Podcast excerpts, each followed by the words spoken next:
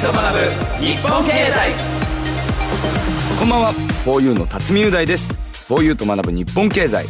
今日番組を一緒に進めていく 4U のメンバーはモース。こんばんは。松崎祐介です。新ネタですか？はいこれ新ネタなんですよ。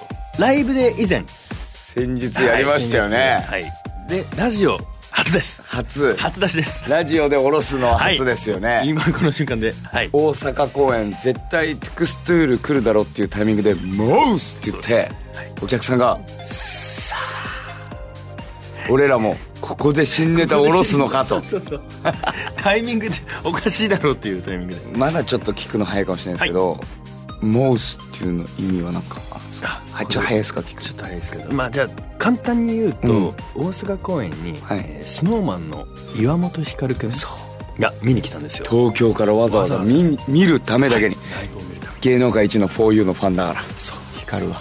その光くんが「え頑張ってください」こういうふうにね、うん。頑張ってください。見てるんで、うん。時にあみんなは他の3人うん。福ちゃん辰巳えコッシーは「うん。おうありがとう」ありがとうって言うんだけど僕は「おう!」それ何？ってなって。そう今の何？今の返事。はい、これがきっかけなんですけど。だからっぱあれだったんだね。そう。光のエネルギーみたいなのもらったら。そうだね。で勝手に出ちゃった。からモー。スモース。これがこのライブでいいねなんか。そうなんですよ。もうあのこのラジオはい「大井と学ぶ日本経済はい」リニューアルしましてそうなんですよポッねドキャストも始めたんですけどなんとポッドキャストが投資部門で常に上位にいるような僕もねさっきちらっとあの、うん。スタッフさんに聞いてうん。すごくないですかと。そうだよ。配信直後は基本もうね3日間ぐらいはずっと1位もっとかもっと1位でいる。これってすごいことじゃないですか。すごいよ。ね。まあでもあれもあるのかな、ん。僕あの僕らの千年と君が死ぬまでの30日間という、はい。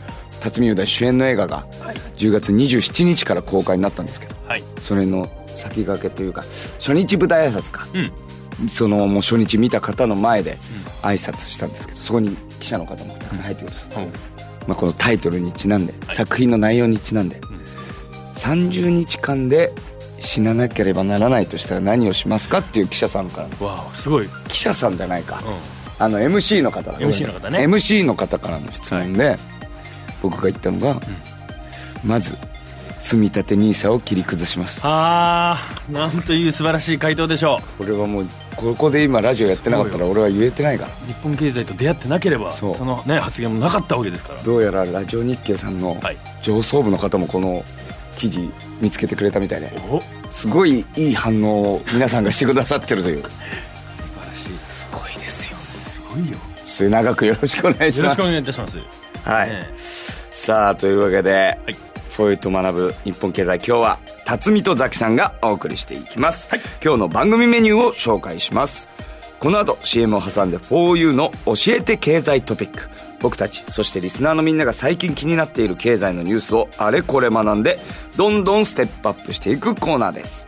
そして「マイトレンド 4U」僕たちの間で流行っているものから世の中のトレンドを先読みするコーナーです。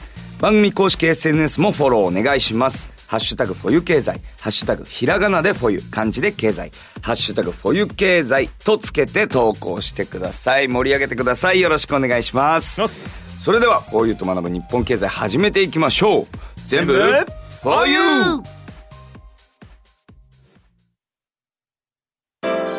ポッドキャストで配信中の番組高井宏明と横川楓のお金の話資産運用には関心があるけど何から始めていいかわからないそんな投資の初心者に向けた金融教育番組です。楽しくお金の知識が身につく話をお届けします。ポッドキャストで毎月第2第4木曜日朝6時に配信中。ぜひ聞いてください U.S. Stock Market Press. 平成のぶしこぶし吉村隆です。アメリカ株投資やってみたいけどどこから手をつけたらいいかわからないというそこのあなた。この番組でアメリカ株投資のポイントを一緒に学んでいきましょう。US ストックマーケットプレスは毎週水曜夜10時30分から YouTube でも配信中。石川つつむのスマホナンバーワンメディア。日々進化を続けるスマートフォンの今と未来をお伝えします。放送は毎週木曜夜8時20分ですえて経済トピック。4U の辰巳雄大です。松崎祐介です。このコーナー 4U の教えて経済トピックでは最近僕たちが気になっている経済の話題そしてみんなからの素朴な疑問や質問メールをもとに楽しく学んでいきたいと思います、はい。経済やマネー投資について身近な疑問や質問を何でも送ってください。よろしくお願いします。お願いします。そして今日も僕たちに経済を分かりやすく教えてくれるのは日本経済新聞編集員の山口明さんぐっさんです。ぐっさん今日もよろしくお願いします。はい山口です。よろしくお願いします。お願いします。それでは今日のテーマです。投資で得られる2つの利益とは？ということで。なるほど。あのもうつい先日はい。ニーサについてあの番組でやったんですよ。はいで結局ニーサってその利益に税金がかからないっていうこともまあ何よりもポイントだということを教えてもらったんですけども、そもそも投資で発生する利益について細かく詳しくはい。学ぶ時間があまりなかったので、ちょっと今日はぐっさんに利益そのものの知識を教えてもらいたいなと思います。よろしくお願いします。興味深いです。はい。じゃあニーサの復習も兼ねて、はい。じゃあ辰巳さんにちょっとお聞きします、はい。今日のテーマでもあったはい。2つの利益とは何か。ズバリお答えください。投資で得られる2つの利益ですね。はい。こう値段が安い時に買って高い時に売る。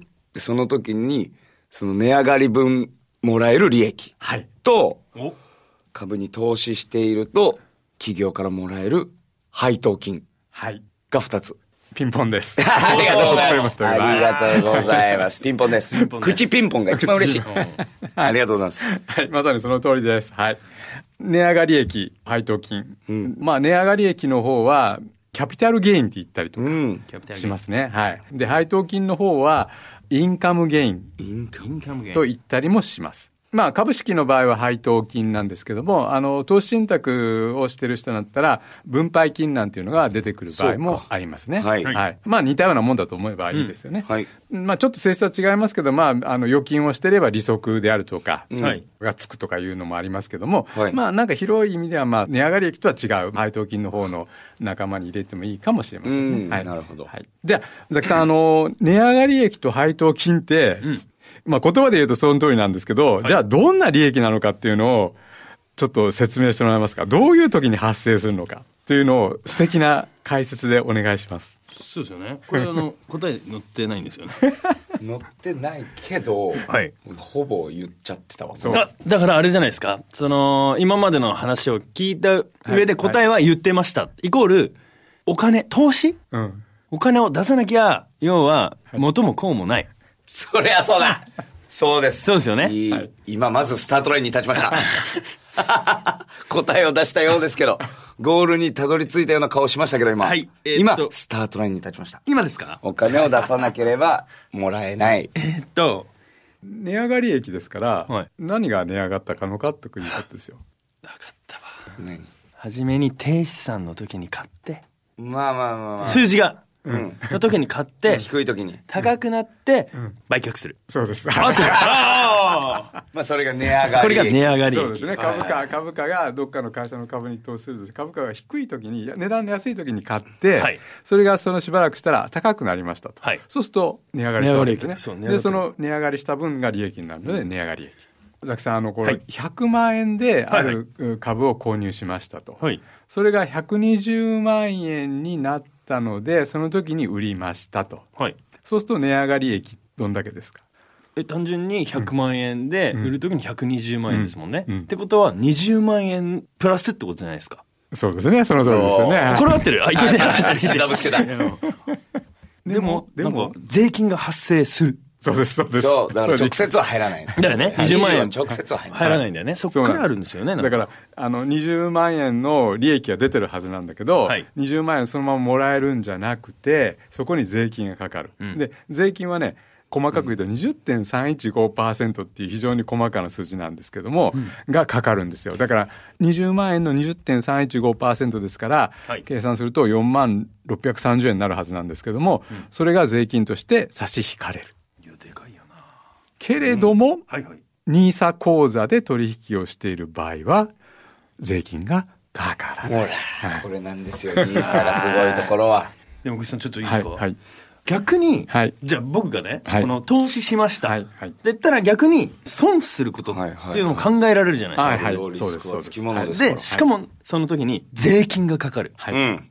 これどうなんでしょう？損してる場合ですわけですから、はい。利益が出てるわけじゃないので、損してるので、ここには税金がかからないんですよ。お。そうなんさっきの例で言うと、100万円で株を買いました、はい。その株が80万円になっちゃいました、って言ったら、20万円の損になるわけですけども、はい。そこには税金はかからないということです、かからない。んだそこはかからない。はいはいはい。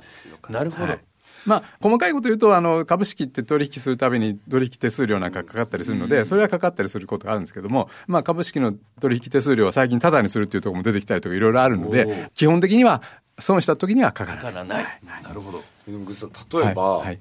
株っていろんなところにこう投資する方もたくさんいると思うんですけど、はい。ある株では20万円の値上がり益があって、でも同じタイミングで別の株では20万円損してた場合っはいていうのははい。どうなっちゃうんですか？やっぱりこれも値上がり益に対しての20万円に対しての税金はかかるんですか？はい、これに関しては、まあ、基本的に1年間を通してあの税金の計算ってするわけですよね、1月から12月ですね。で、その間で持ってるまあ株とかがどうなってるか、トータルで利益があるかどうかっていうのが一番基本なんですよ。じゃあ、えー、と自分の利益はゼロだっていう計算にそういうなるそういうことです。そういうこともできはいるんだ。証券口座のあの種類がいくつかありますけど、特定口座で源泉徴収ありっていうのを選ぶ人がまあ多いんですけども、それをやっていくと、証券会社の方で自動的に結果どどうなりましたかってやってくれるわけですけど、それで今のみたいな例で20万円プラス20万円マイナスだったら損益通算してプラマイゼロなので、そこには税金はかからないということになるわけですね。はい別の証券口座でもそうなるんですか別の証券口座だと自分で確定申告ですね。自分でちゃんと確定申告することによって、損益通算でプラマイをガッチャンコしてるはできるっていうことです、はあなるほどなるほど、そうなんだ、はい、じゃあ次のもう一つ配当金についても細かく教えていただいてよろしいですか、配当金っていうのはまさにお金ですよね。株を持ってることによって出してくれるお金っていうことですよね。そうだよ。俺今のちょっとごめんごめんなさい。じゃあ僕が株を買うじゃないですか。うん。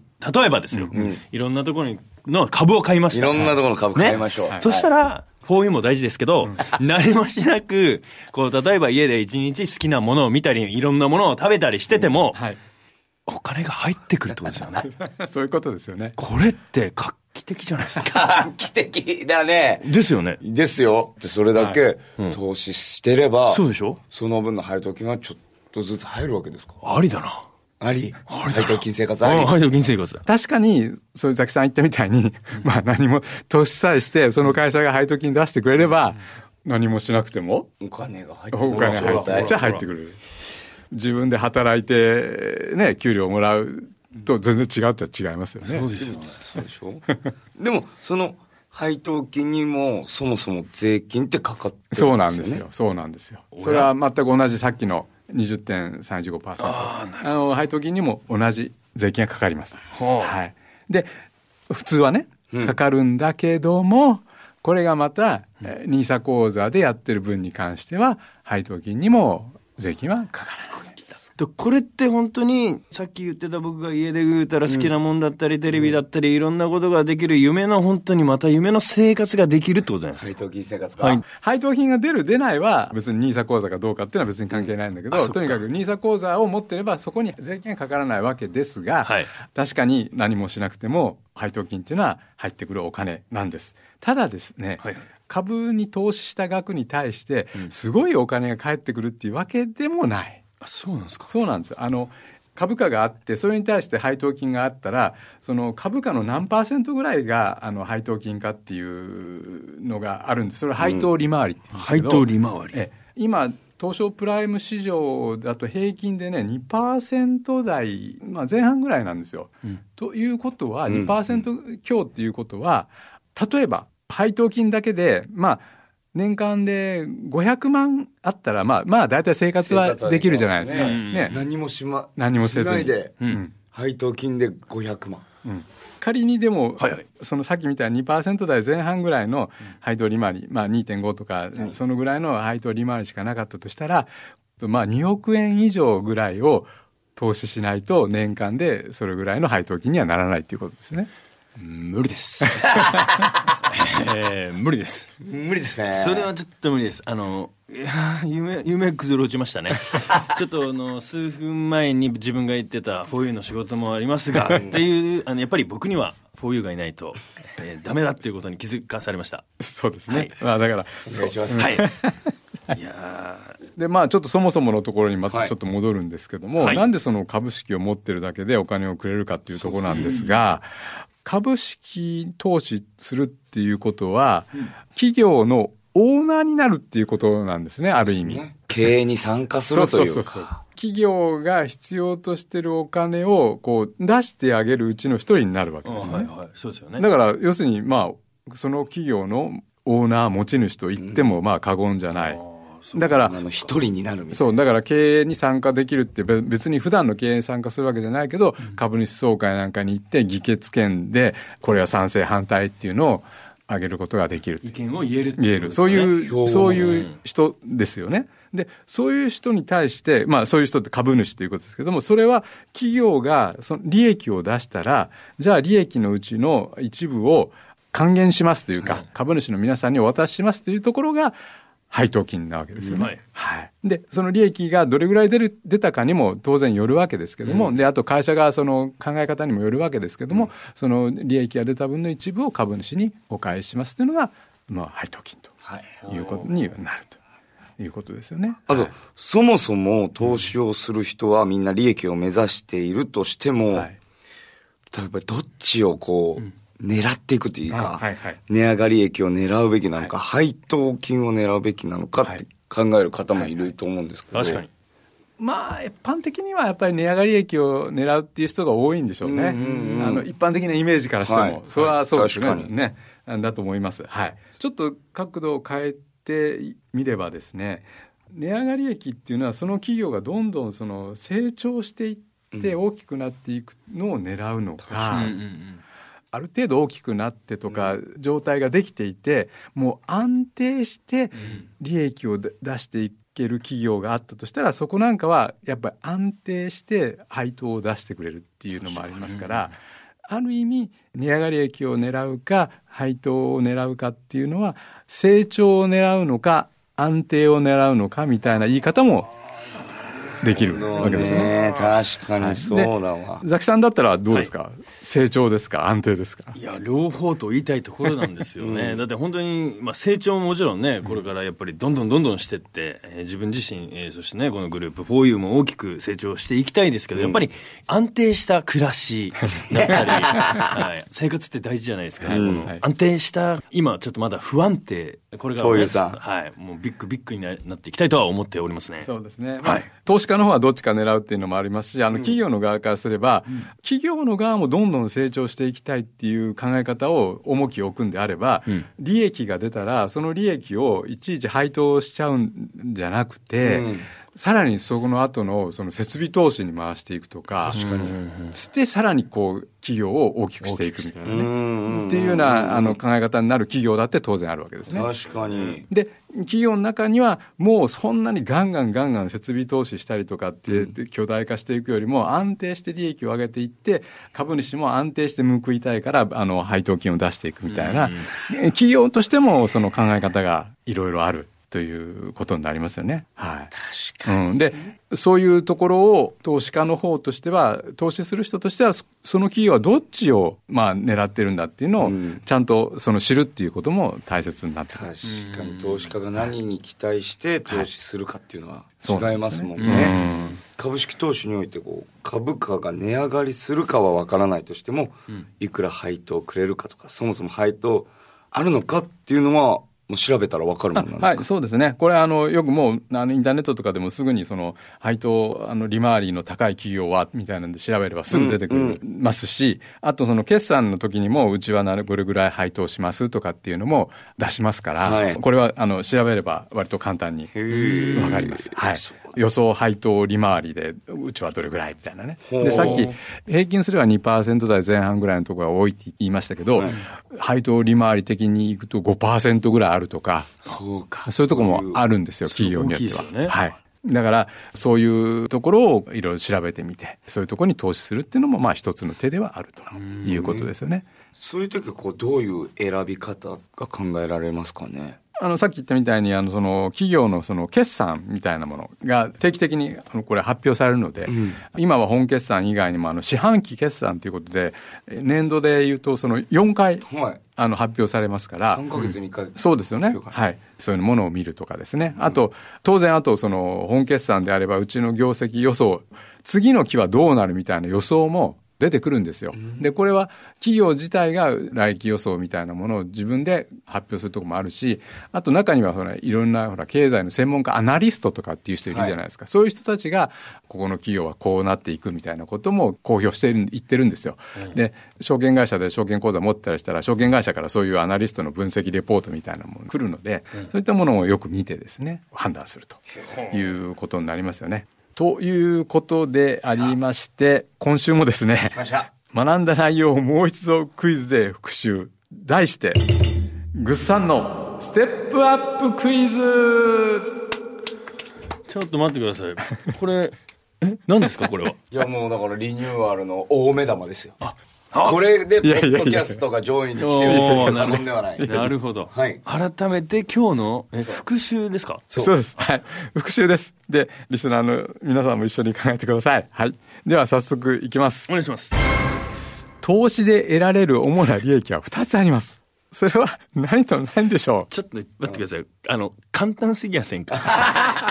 さすがに。さすがに。もう見なくてもわかります。この、もう頭の中で。はい。え、だから、はい、値上がり益と、えー、先ほど言った、あ、だ成長が値上がり益。うん、で、安定の、ちょ、ちょ、ちょ、ちょっと待って。違う違う違う違う違う。あの、でも分かってる。そうそうそう。だから、み、えっと、見返り。違う。だからね、えっと、何でしょう。ある種一緒。わかりますよ。漢字は出てきてるんですよ。読めないんだその、その漢字が読めない。読めないそう、雰囲気は、雰囲気はわかるんですけど、漢字が。じゃ配るみたいな。配当金。ほら、いや、これは簡単ですよ。いや、時間かかったな。ごめんなさい、ごめんなさい。ただ漢字がちょっとなんだっけ漢字頭に出てきて読めない人って初めて出会ったわ。あれ？っつって、わかんなくなっちゃいました。はい、その通りです。はい。で、まあ、必ずリスクはついてくるので。そうですね。はい。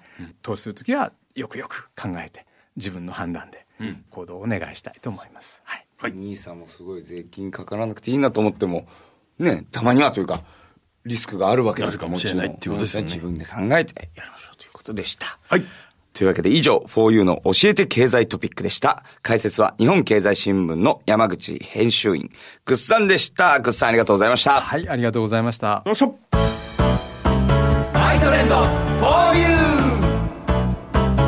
このコーナーでは 4U の目線から世の中のトレンドを先読みします。え今日のテーマは、得しちゃった。ああ。なんかあります？得しちゃった。これね、最近ありました。あらコンビニエンスストアに行って、ちょっと飲み物と、まあ、お菓子だパンとか、はいちょっと買おうと思って、お会計こちらですって言った時に、まあ、だ僕その時見てなかったんですよ。うんお会計こちらになりますって言った時に、1000円札出したんですよ。うん。で、パッて見たら、777だった。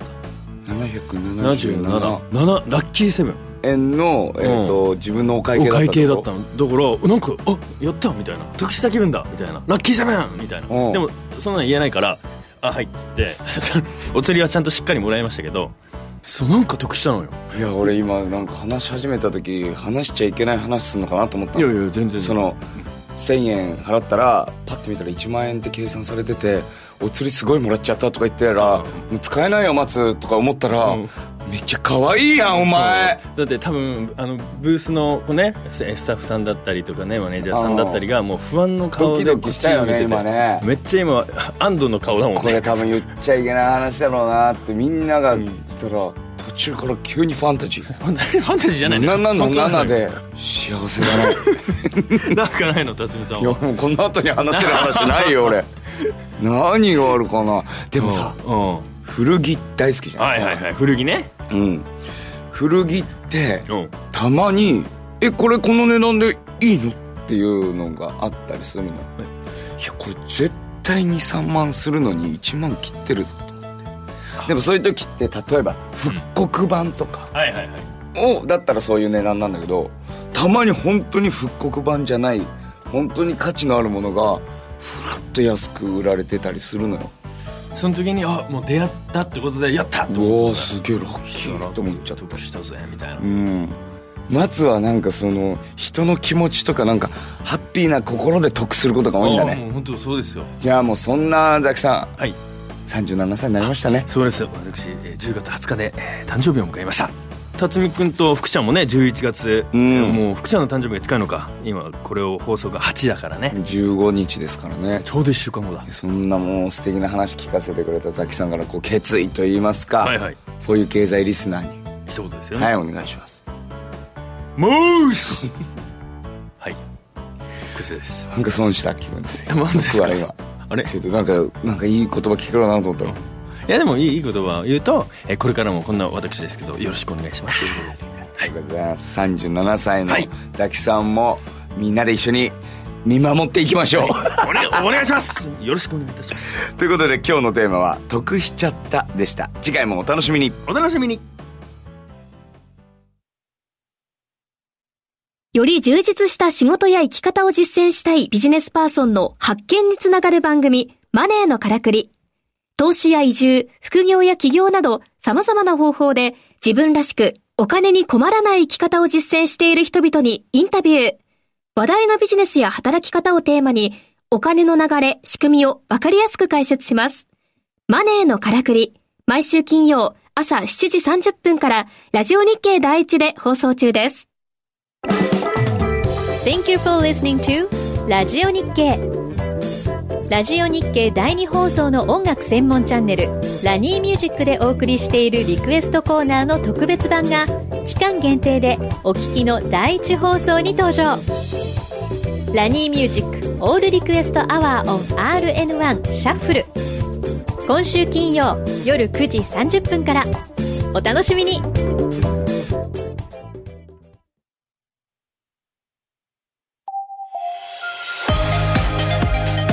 フォーユーがお送りしてきました「フォーユーと学ぶ日本経済」はい。さあこの番組のポッドキャスト。本当に常にランキング上位。ありがとうございます。皆さんもあのもしご興味ありましたら、ポッドキャストランキングって調べてチェックして。投資っていう分野で調べるとスクロールしないでも出てくるかなっていうところに大体いてくださるみたいで。おおありがとうございあります。皆さんのおかげです。ありがとうございますいやもうライブも終わっちゃいましたしね僕たち、こっからはもう年末のエンタに向けてって感じかな。そうですねもう準備期間に入ってますもんね。入る感じですよねうん。これから、はい。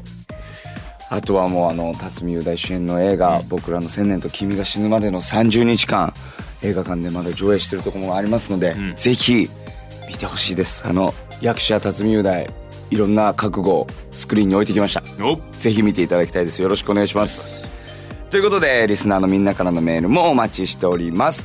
番組で取り上げてほしいテーマ経済について知りたいこと僕たちへの質問など何でも番組サイトにあるメールフォームからどしどしお寄せください。お待ちしております。来週はお便りをこういっぱい紹介していこうかなという予定でおりますんでよろしくお願いします。そして番組公式 SNS もフォローお願いします。ハッシュタグひらがなでふぉゆ漢字で経済。ハッシュタグひらがなでふぉゆ漢字で経済。どんどん、えー投稿お願いいたします。ハッシュタグふぉゆ経済よろしくお願いします。というわけで来週も水曜夜7時にまたお会いしましょう。最後まで聞いてくれてサンキューサンキューです。バイバイ。モース